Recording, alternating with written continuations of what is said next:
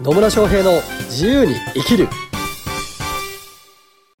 始まりました。始まりました。イエイ。エーイ。野村翔平です。マリリンです。今日も野村とマリリンが、はい。ね元気よく人の役に立つことをお話ししていこうと思っておりますが。思っております。思っております。はい。ねこれはちゃんと噛まないでしょ？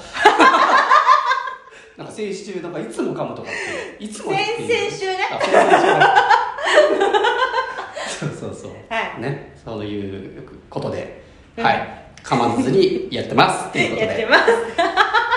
はい。ということで今日のテーマは？今日のテーマはですね、はターゲットに合わせてセミナーのバリエーションを作った方がいいのかっていうね、質問をしました。質問をしました。もらいました。いあ質問いただいたんですねはいいただきましたあなるほど今回も質問いただいたということで、はいありがとうございますありがとうございます。えもう一回言ってください 間違えちゃったからね。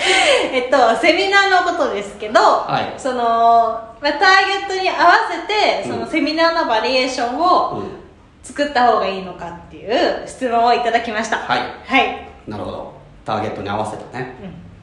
うん。ね。ということは、まあ、その方がじゃあターゲットが複数あるっていうことなんですかね。きっとそうかな？そうなのかな？か ななるほど、まあはいターゲットが違ったら伝え方変わりますよね変わりますね。うんうん。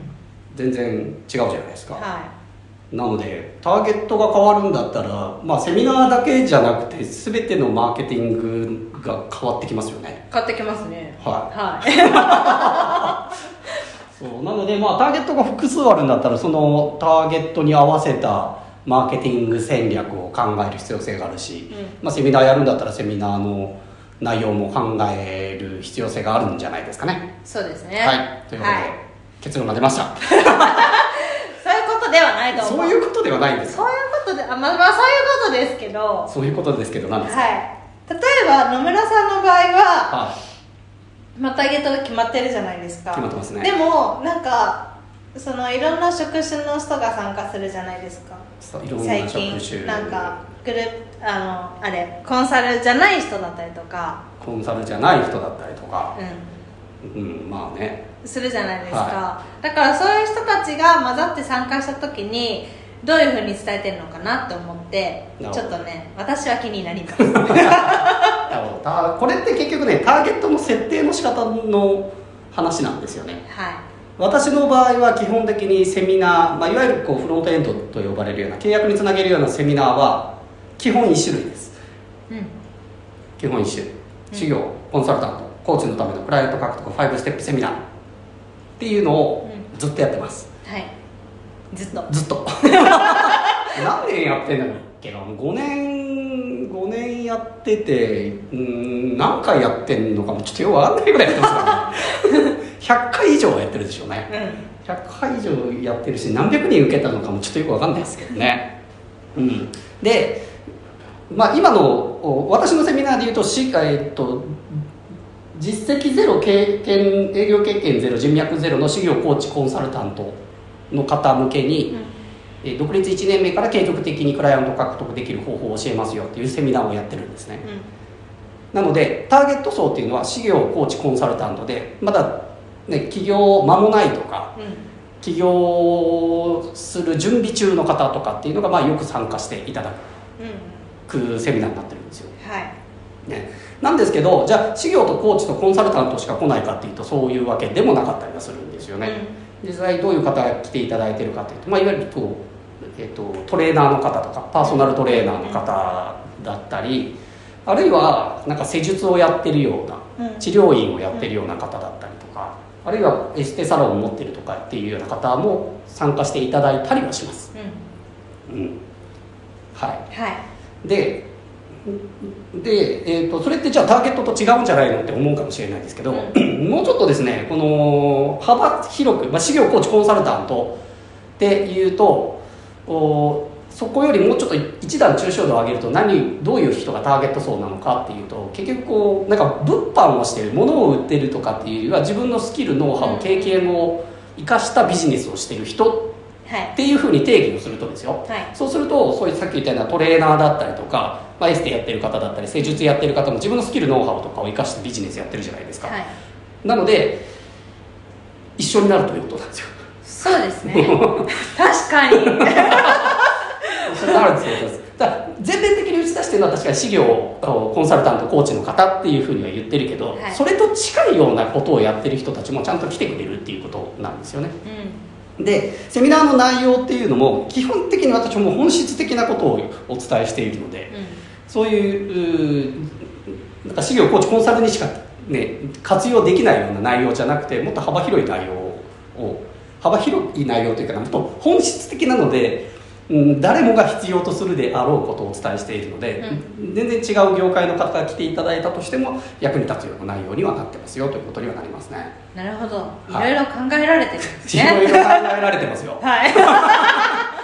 で、まあ、とは言いつつ参加してくれる方の、まあ、職種とかに合わせてちょっと事例は変えたりとかね。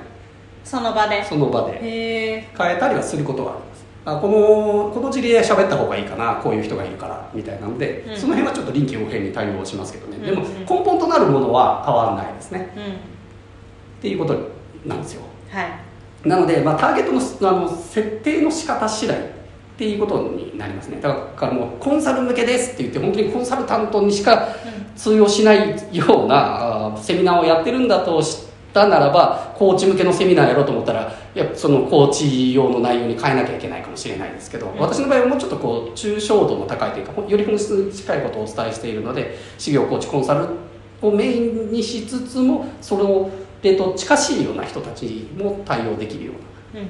セミナーになっているとはい。いうことになります、はい。でこれがもう全然違う例えば飲食店向けのセミナーをやろうとかってなった場合は変えますよ自分のスキルノウハウを生かしてっていうのとはやっぱちょっと違ってくるので、物販になるまあ、物販というか店舗持たなきゃいけないとかあその辺も考えなきゃいけなくなってくるので、ちょっとこう考え方が変わってくるじゃないですか、うんうん。まあ、だからねあのどのうーんと抽象度の階層で考えるかっていうことによりますけどね、はい。うん、そうなんです。なのでそのターゲット、まあ、ターゲット絞るの大事なんですよ。うん。でターゲットを絞った上でそのターゲット層に伝わるセミナーっていうのをしっかり作る必要性がある。でもしその絞ったターゲットと違う層をまあ、要は2つ目のターゲット層があるんだとしたならば、うん。それはやっぱり、ね、伝え方も変わるし相手が求めてるニーズも変わってくるので、うんそこは合わせてやる必要性があるでしょうね。うんでしょうね。ね っていうことになります。はい。まあねそうターゲットのことを考えて作るのが大事ですよ。大事ですね。うん。そうなんです。伝わらない。そう。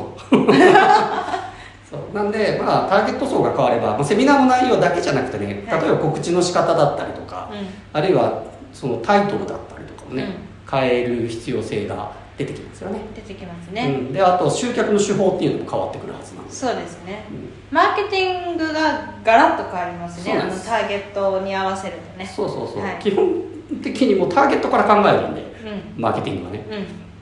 ターゲットが違うっていうことはもうマーケティングもう集客の手法とか告知の仕方とかあるいは伝えるべき価値だったりとか、うん。内容だったりっていうのも全部変わってくるっていうことになりますので、まあ、複数のねターゲット層全然違うような複数のターゲットを持ってるんだったらやっぱりそれはちょっと分けてマーケティング戦略を考えていく必要性があるということになりますね。はい。深いですね。深いですね。マーケティング そうですね、まあ、特にでもとはいえ、まあ、起業したての頃とかだったら、ううんんあんまりこう多くに手出しすぎるよりは一つに絞った方が力を、ね、集中できるのでうん。いいのかなとは思うんですけど、とはいえまあまあ別に複数の、ね、ターゲットを作るのがダメとも思わないので、まあまあ、ただ複数のターゲットを作るんだったらやっぱりマーケティング戦略も複数作らなきゃいけなくなってくるよということになりますね。はいはい、だから A っていうターゲットと B っていうターゲットがあってお同じことをやっててもうやっぱり結果は出にくいので、うんうん。A なら A に合わせたマーケティング戦略とかセミナーを作る必要性があるし B っていうターゲット層を狙う場合は B 向けのセマーケティング戦略とかセミナーを作っていく必要性があるということになります。はい。なんでねターゲット層をいっぱい作りすぎるとですねもういろいろんなこと考えなきゃいけなくなっちゃうんで、うねえーちょっとあまり効果的ではなくなっちゃう可能性もあるので。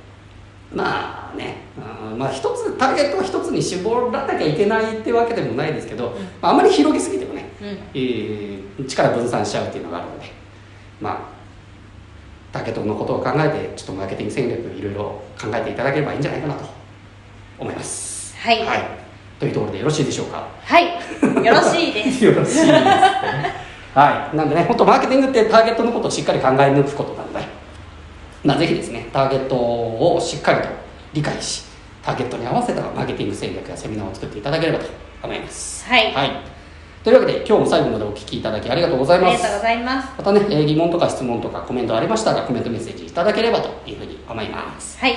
それではまた次回お会いしましょう。さよなら